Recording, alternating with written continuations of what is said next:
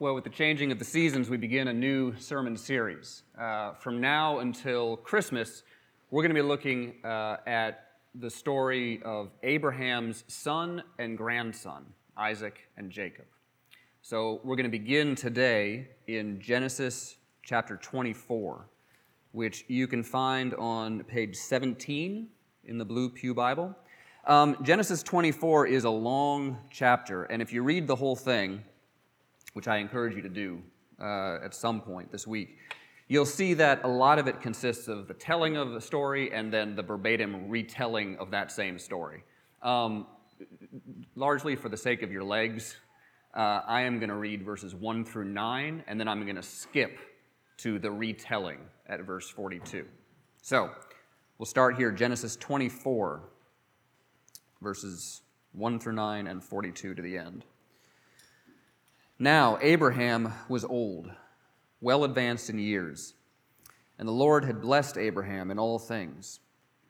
And Abraham said to his servant, the oldest of his household, who had charge of all that he had, Put your hand under my thigh, that I may make you swear by the Lord, the God of heaven and God of earth, that you will not take a wife for my son from the daughters of the Canaanites among whom I dwell, but will go to my country and to my kindred and take a wife for my son Isaac. The servant said to him, Perhaps the woman may not be willing to follow me to this land. Must I then take your son back to the land from which you came? Abraham said to him, See to it that you do not take my son back there. The Lord, the God of heaven, who took me from my father's house and from the land of my kindred, and who spoke to me and swore to me, To your offspring I will give this land he will send his angel before you, and you shall take a wife for my son from there. But if the woman is not willing to follow you, then you will be free from this oath of mine. Only you must not take my son back there. So the servant put his hand under the thigh of Abraham his master and swore to him concerning this matter. And now, skipping to verse 42, Abraham's servant is speaking and is telling what happened next. I came today to the spring and said, O Lord, the God of my master Abraham, if now you are prospering the way that I go, behold, I am standing by the spring of water. Let the virgin who comes out to draw water, to whom I shall say, Please, give me a little water from your jar to drink, and who will say to me, Drink, and I will draw for your camels also. Let her be the woman whom the Lord has appointed for my master's son. Before I had finished speaking in my heart, behold, Rebekah came out with her water jar on her shoulder. And she went down to the spring and drew water. I said to her, Please let me drink. She quickly let down her jar from her shoulder and said, Drink, and I will give your camels drink also. So I drank, and she gave the camels drink also. Then I asked her, Whose daughter are you? She said, The daughter of Bethuel Nahor's son, whom Milcah bore to him. So I put the ring on her nose and the bracelets on her arms. Then I bowed my head and worshipped the Lord, and blessed the Lord, the God of my master Abraham, who had led me by the right way to take the daughter of my master's kinsman for his son. Now then, if you are going to show steadfast love and faithfulness to my master, tell me, and if not, tell me, that I may turn to the right hand or to the left. Then Laban and Bethuel answered and said, The thing has come from the Lord. We cannot speak to you bad or good. Behold, Rebekah is before you. Take her and go, and let her be the wife of your master's son, as the Lord has spoken. When Abraham's servant heard their words, he bowed himself to the earth before the Lord. And the servant brought out jewelry of silver and of gold, and garments, and gave them to Rebekah. He also gave to her brother and to her mother costly ornaments. And he and the men who were with him ate and drank, and they spent the night there. When they arose in the morning, he said, Send me away to my master. Her brother and her mother said, Let the young woman remain with us a while, at least ten days. After that, she may go. But he said to them, Do not delay me, since the Lord has prospered my way. Send me away that I may go to my master. They said, Let us call the young woman and ask her. And they called Rebekah and said to her, Will you go with this man? She said, I will go. So they sent away Rebekah, their sister, and her nurse, and Abraham's servant and his men. And they blessed Rebekah and said, Our sister, may you become thousands of ten thousands, and may your offspring possess the gate of those who hate him. Then Rebekah and her young women arose and rode on the camels and followed the man. Then the servant took Rebekah and went his way. Now Isaac had returned from Beer Lahai Roi and was dwelling in the Negeb. And Isaac went out to meditate in the field toward evening. And he lifted up his eyes and saw, and behold, there were camels coming. And Rebekah lifted up her eyes, and when she saw Isaac, she dismounted from the camel, and said to the servant, Who is that man walking in the field to meet us? The servant said, It is my master. So she took her veil and covered herself. And the servant told Isaac all the things that he had done. Then Isaac brought her into the tent of Sarah his mother and took Rebekah, and she became his wife, and he loved her. So Isaac was comforted after his mother's death. This is the word of God. Please be seated. Let's pray together. Father in heaven, we. Um, have said often, uh, even today, uh, in this service uh, this morning um, at, at, at, leadership training, uh, we have, have um, reminded ourselves of the power of your word and of the gift that your word uh, is to us.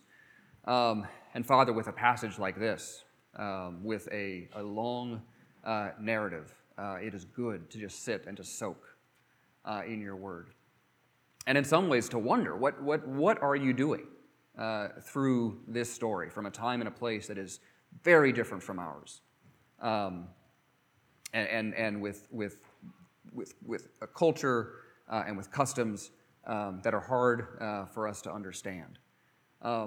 And Father, in, in, some ways, we simply want to say um, that we trust you, that we trust um, that simply in the reading and the hearing of your word, uh, together uh, as we stop and we pause and we attend uh, to the words that you uh, inspired and that you then have acted to preserve these many, many millennia. Um, uh, there is power and there is goodness and there is blessing uh, because you are at work, because you have made the promise that we repeat all the time. that your word does not go out from you, and return to you without accomplishing its purpose. Father, I know that the purposes that you have for each woman, man, child in this room uh, are very different um, and at the same time are, are one. Uh, that all of us would grow in grace, that all of us would grow in knowledge of you, um, that all of us would be um, more deeply impressed uh, both by your glory and your majesty, but also by your love uh, for us. Um, and that we in turn uh, would, would worship you. And so I pray that, that even in this service, would you be doing that work in each of our hearts, both individually in the very different ways that each of us needs to grow and to change uh, and to be more like you, uh, and also in that one way that unites all of us. Um, because we are members of one body, and Jesus, you are uh, our, our head. Lord, we look to you to do this work because we can't do it in ourselves. Uh, Holy Spirit, we need you. Uh, we have, have already invoked your presence, uh, and once again we ask that you would be with us and would be working in our hearts. And I ask that the words of my mouth and the meditations of our hearts would be acceptable in your sight, O Lord, our rock and our Redeemer. Amen. All right.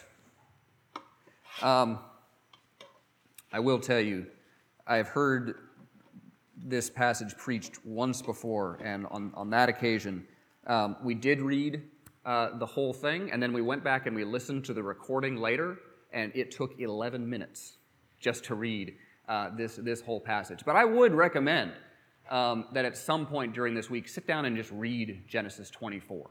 Um, read the story Uh, these, are, these, are, these are great stories, and God uh, works uh, through them in our lives.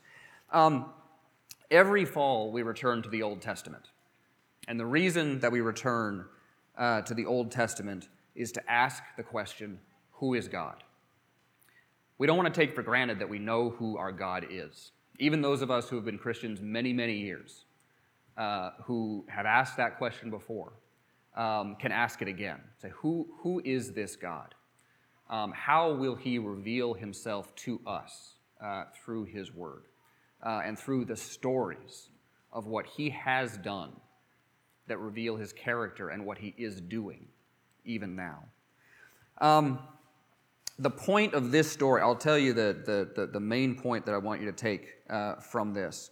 Um, the point of this story is to encourage God's people, first the people of Israel, uh, and then the church, to entrust themselves to God's providential care, uh, to entrust themselves uh, to His loving kindness and steadfast love. Um, and I want to I want to argue in this passage that what we see is that our own freedom to act faithfully really depends uh, on the extent to which we understand God's providential care for us, the extent to which we understand Him to be a good and loving Father who not only can, but delights in providing for His people everything that they need. Okay? Um, God is unquestionably the hero of this story and of, of all of the stories that we're going to look at this fall. I, as I said, this fall, um, we're looking at the stories of Abraham's son, Isaac, um, which are actually quite short. There's just a few chapters. And then most of the fall, we're going to look at Abraham's grandson, Jacob, um, which is a much, a much longer narrative. And um, if, you, if you approach these stories looking for a human character to be the hero of the story and say, so who, who in this story am I supposed to be like? You know, which, which of these lives am I supposed to model my own life after? Um, you are going to struggle and you're going to be confused. Um, there are moments in these stories where we see people act faithfully. Um, we see them grow. We, we, we see what it looks like for God to get a hold of a heart and to, and to change it and to make people more, more faithful. Um, but the hero of this story and of everything that we're going to look at this fall, uh, the hero is God. These are stories about who He is. They're stories about His character to encourage us to put our trust uh, in Him uh, and not in ourselves. Um, the big question animating all of these stories is how is God going to be faithful to His promises? And especially to the promise that he gave to Eve way back in Genesis 3 that one day your seed, your offspring, one of your descendants is going to crush the head of the serpent, is going to crush Satan's head. Um, we, with Abraham and Sarah, um, the birth of their son was a miraculous birth. They gave birth to Isaac when they were well beyond childbearing years. Um, and so already in that story, you see God acting to be faithful to that promise. But now, at the end of Abraham's life, the question arises well, okay, that was one. That was one offspring. That was one child. But now there needs to be another generation. How is that going to happen? How is God going to provide uh, for, the, for the family to continue? Um, and that, in many ways, is what this story is about. Um, it's one of these stories where despite the fact that God never shows up as one of the direct, like it, it, it never says the Lord said or the Lord did in this passage. Um, and yet his fingerprints are all over everything that happens um, because of the way that things just sort of happen to fall into place for, for, um, for Rebecca uh, to be provided. Um, so let's take a look at this passage. I, am not going to go point by point. Um, as much text as there was, uh, we would be here. Uh, we would be here all night. Um, again, at some point, you should read this. In some ways, like just the narrative itself and the story and the power of the story, as masterful as it is, um, is, kind of, is, is kind of part of the point. But what we have happening here is the transition from Abraham to Isaac, right? It's at the end of Abraham's life. Um, this is the first that we've heard of Isaac since um, God tested Abraham by asking him to sacrifice Isaac uh, back in Genesis 22. Um, Abraham begins by saying something very strange. Um, and I do want to explain this to you. He, he comes to his servant and says, Put your hand under my thigh. Right? And I said, What is that about? And does that mean what I think it means? Um, yes, it does mean what you think it is. That is, in fact, a euphemism. Um, this is calling attention to the nature of God's promise. Um, this is calling attention uh, to the, the oath that God has made with, with Abraham. When he sealed a covenant with him, um, and he said, Look, the sign of this covenant is going to be circumcision, right? Um, I am promising to give you children. I am promising that through your family, which is going to grow and is going to be tens of thousands, all families of the earth are going to be blessed. I am promising that one of these, of your offspring, is going to crush the head of the serpent. Um, the oath that he gives Abraham in circumcision and the way that Abraham asks his servant to seal this promise now um, directly refer to that promise. What we see here um, in Abraham is a man who has learned to put his trust in God, who has learned to bank everything on the promises that God uh, has, has made to him. Um, and if you know Abraham's story, you know that it wasn't always like that, right? Abraham uh, in his life is not one who always depends on, on God's promise. Um, earlier in his life, um, when, it, when it didn't look like he and, and his wife Sarah were going to be able to have children, um, they took it upon themselves to go and find a different woman that Abraham could have children with. And they'd say, well, maybe that'll be the one. That'll be how God will give us another generation. Um, that was how uh, Isaac's half brother Ishmael uh, was, was, was born. And God said, No, that's, that's not how it's going to work. Um, I am going to give you a child. I am going to be faithful to this promise. Uh, and they waited and they depended on that. Uh, and in fact, Isaac was born. Um, you can see uh, the way that he is depending on God's promises um, with the emphatic um, the way he reacts to the idea that his, his servant proposes. His servant says, Look, if I, if I go out and I, and I find um, a woman to bring back here uh, to be Isaac's wife, right? Abraham says to his servant, I want you to go back to my family, back in Mesopotamia. They're in Canaan right now. Go back to Mesopotamia, go to my family, find a wife for my son. The servant says, Well, if she's not willing to come, should I go get Isaac and take him there? And Abraham says, absolutely not. Um, and what Abraham is recognizing there is that God has made specific promises about this land uh, and about this son of his. God has made promises that, whereas in the past, he, when he got stressed out, you know, when he wasn't sure how things were going to work out, he took it upon himself to make it happen. Now, He's waiting on things to, pl- to play out exactly as God said that they would. That God is giving them this land. And so he's emphatically saying, You can't leave here, because if you leave here, then we're walking outside of God's promises. Um, so we see him depending uh, on that uh, for him.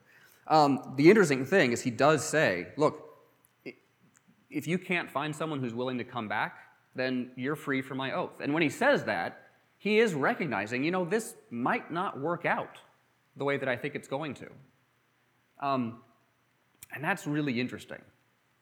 Um, one of the, the commentaries that I read said of this, it says, So Abraham is acting on the basis of the promise, but he doesn't presume upon the promise. In other words, his trust in God is of the sort that says, I believe that God is going to be faithful to what he said. But I also believe that he's free to do it in a way that I don't understand. And that I might even now not see coming. And I'm not going to presume that I can understand exactly what God is going to do. Um, have you ever found yourself in that kind of situation where you feel like, I really know that God has promised to be faithful, and I do not see it? I do not see how God is working that out. Um, what do you do? Maybe the question is, how do you pray?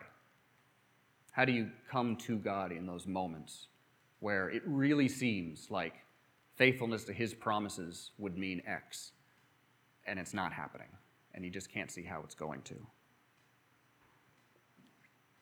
One thing that I want us to notice here um, is that Abraham's trust in God does not mean um, that he is uh, passive, that he is inactive. He is not simply sitting back and doing nothing and just waiting for God uh, to fulfill his promises any old way.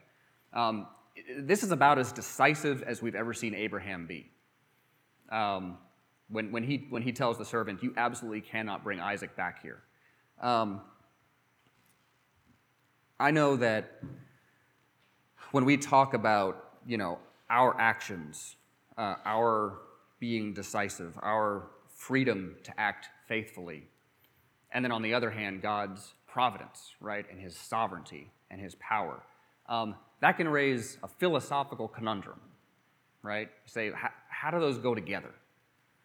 Um, I kind of want to set the philosophical question aside. Um, you know, we, sometime in adult ed, we might talk about uh, God's sovereignty and our free will, right? Divine, uh, divine action and human freedom. Or I'm happy to talk about that with anybody anytime you want to take me out to coffee. Um, be more than happy. I'm kidding. I'll take you to coffee, and we'll talk about divine action and human freedom uh, as, as, as much as you want. But at the moment, it's not really a philosophical thing that's presented here. Um, it's simply a picture of someone who is more free to act because he is more confident in God's providence. And I want to suggest that, that, that that's actually something that would play out in our own lives. Or let me flip it around and ask you another question Is there a place in your life where you are finding it difficult to take action, where you know you should? Is there, is there a place in your life where you're finding yourself to be passive where you know you should be active, indecisive where you know you should be decisive.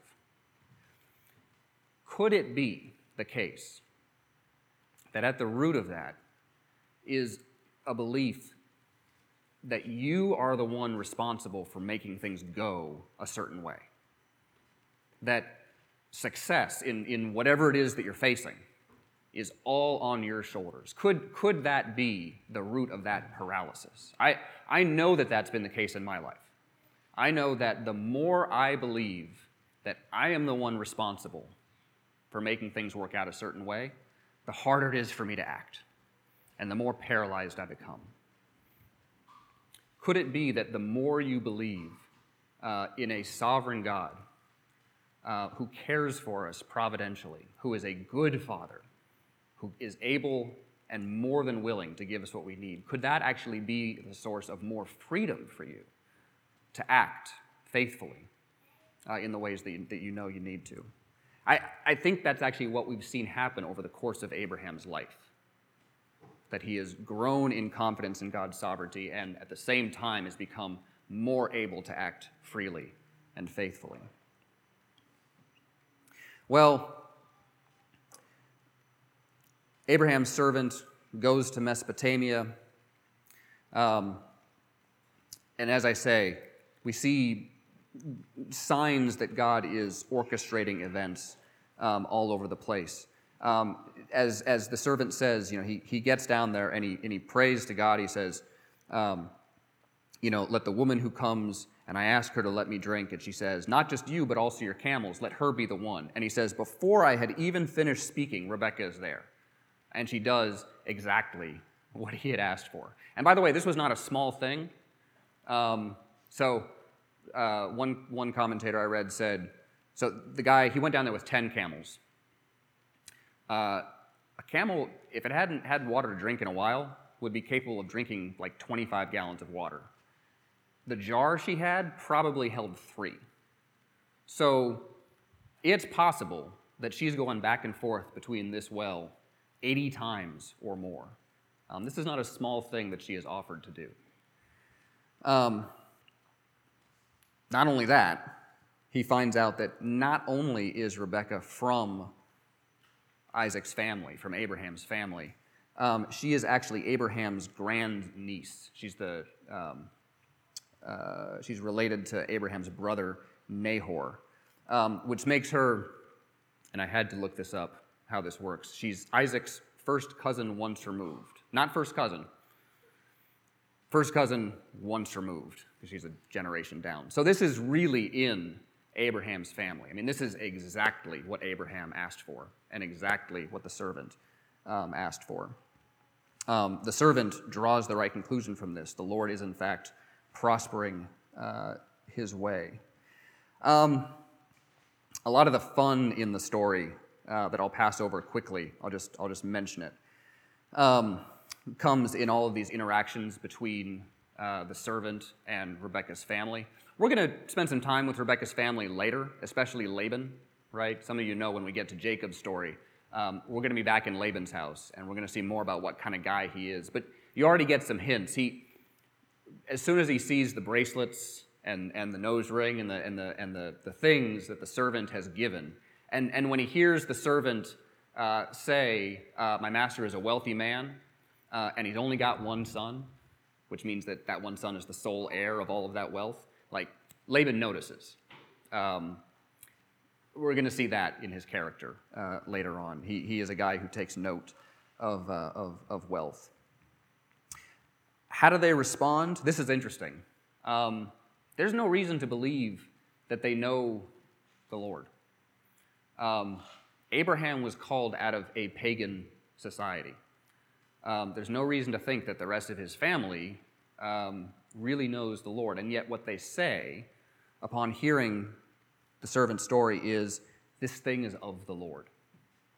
And we can't say anything good or bad to you. In other words, we can't, we can't protest. It is obvious that your God, although they actually call him by his name, the Lord, um, is, is, is behind this. Um, and then they sort of hem and haw about when Rebecca can go. The servant insists that he has to go, that he can't be delayed. He says again, you know, look, the Lord has prospered my way, sort of as an implicit warning. You know, it, it's, it's not just me you're dealing with, you're getting in God's way uh, if you don't let us go. And so they ask Rebecca, Will you go with this man? And she says, I will go. The story ends with the return. By the way, each of these trips was taking about a month. Uh, the narrator kind of leaves out the month and really zeroes in and spends lots of time on all this interaction. But about a month later, they're getting back home. And we see Isaac, and it says he was out meditating in the field. Um, we don't know what he was meditating about. The only thing that we know about him at this point is his experience back in Genesis 22. Um, that experience uh, when his father was asked to sacrifice him. Uh, and his father was ready to sacrifice him, was ready to give up the son of the promise until the Lord stepped in and said, No, I see your faithfulness, uh, and look, I'm providing a substitute. I'm providing a ram in the thicket. That's, that's about all that we know uh, about, about Isaac. Was he meditating on that? We don't know. I would think that that would stick with you, would be something that you would think about often. And it's interesting that the first time and the second time that we encounter Isaac, who's the son of the promise, we see him being provided for immediately. There's, there's one other connection between the passage we looked at here and Genesis 22. I want to close with this. Did you this blessing? So Rebecca's family speaks a blessing over her. Um, in verse 60, they say, Our sister, may you become thousands of ten thousands. and may your offspring possess the gate of those who hate him. Now, let me read Genesis 22, verses 15 to 18. Listen for the similarity. So, this is right after God has provided uh, a substitute, and Isaac has been spared. Um, the angel of the Lord called to Abraham a second time from heaven and said, By myself I have sworn, declares the Lord. Because you have done this, and have not withheld your son, your only son, I will surely bless you. And I will surely multiply your offspring as the stars of heaven and as the sand that is on the seashore. And your offspring shall possess the gate of his enemies, and in your offspring shall all the nations of the earth be blessed, because you have obeyed my voice. It's basically the same thing. It's a promise for offspring, multiplied offspring, as the stars of heaven, as the sand that's on the seashore, thousands of ten thousands. And there's this promise your offspring shall possess the gate of his enemies. Why is it that the same promise is given to Rebecca uh, by her family, who don't even have any reason to know that this is a thing that they should say? They have no idea how true it is, what they're saying. Why would the same promise be given to Rebekah and to Abraham and to Isaac? It's because all these promises are going to be fulfilled in the same person. Later on, when we get to the New Testament, there's going to be another young woman, right? There's going to be another virgin appointed by God to see to the fulfillment of his promises. And like Rebecca, she's going to be given a choice. And she's going to have the opportunity to speak and to give her voice to her assent to follow God's will. Except instead of her saying, I will go, the way Rebecca said, Mary says, Let it be to me as you have said. Um, and this time, the seed, the one that she gives birth to, is finally going to be the seed, is finally going to be the one, the promised one that that all of these stories are pointing towards. Um, we're getting a glimmer of these promises in these early stories of the patriarchs, of the fathers. And, and that son, that Jesus, is going to make a promise about the gates. You remember this? When he, when he first founds his church, when, when his disciples first realize who he is, when Peter first says, You are the Messiah, you're the Son of the living God. And he turns to them and he says, Blessed are you, Simon Bar Jonah, for flesh and blood has not revealed this to you, but my Father who's in heaven. And I tell you, you are Peter, and on this rock I will build my church, and the gates of hell will not prevail against it. And that points us to one other thing is that the enemies, the true enemies, are not the people around us right? The, the, the ultimate enemies that these promises that God made to Abraham and, and to Rebekah. Um, the true enemies are not the people around them.